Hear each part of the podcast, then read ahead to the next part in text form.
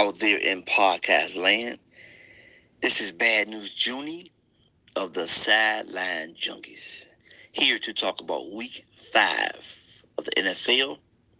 The Pittsburgh Steelers versus the Denver Broncos. I'm here this week to give you my grade for this week. Uh, I'll, I'll my grade in toward the end. Um, first of all, I'd say uh, Denver Broncos, I think you played a, a great game. Uh, we all know your quarterback, Teddy B, wasn't 100%. So, with that said, I think you played a really good game against the Steelers. Um, Sunday's game is a sign of showing development of what we've been working on. Uh, the Steelers. Um, we're working on the offense, the defense, the special teams.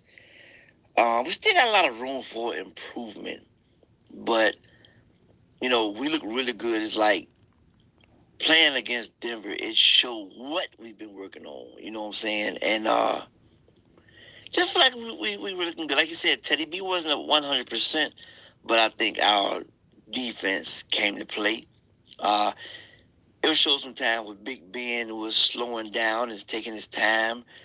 You know, getting a chance to look around. The offensive line was blocking a little more of this game. Um, he they, they gave Ben a chance to see the field and see his receivers. You know, I feel like some of those games we lost, the offensive line just wasn't there.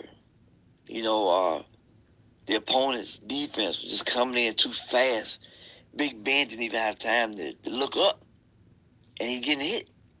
So you can tell that's that's a lot of improvement, and they were uh, they were they were doing what they was working on.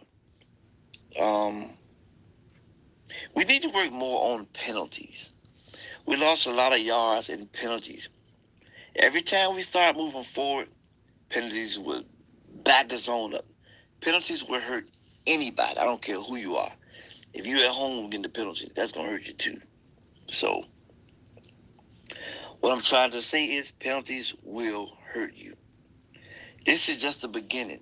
This game we just played wasn't uh, a good Pittsburgh Steelers game. It wasn't the best just because we win. Um, just because we won, I'm sorry. Uh, yes, we won, but it, it didn't look good. I'm not gonna say you know, start talking junk and bragging just because we won. Um, still got uh, still a lot of room for improvement. You know, a lot of uh, time to get back to the drawing board and see if we can keep it up.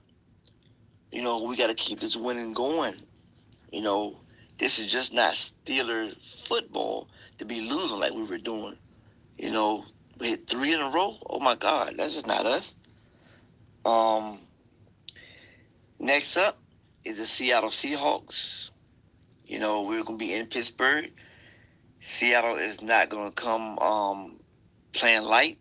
They are playing without their star, Russell Wilson.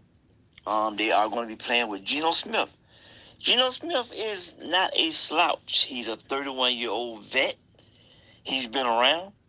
Um, he's playing also under his offensive coordinator was with him in Los Angeles.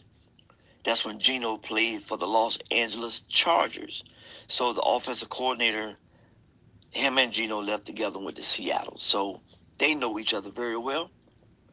So we just can't take Geno and the Seattle Seahawks lightly because that would be a great game.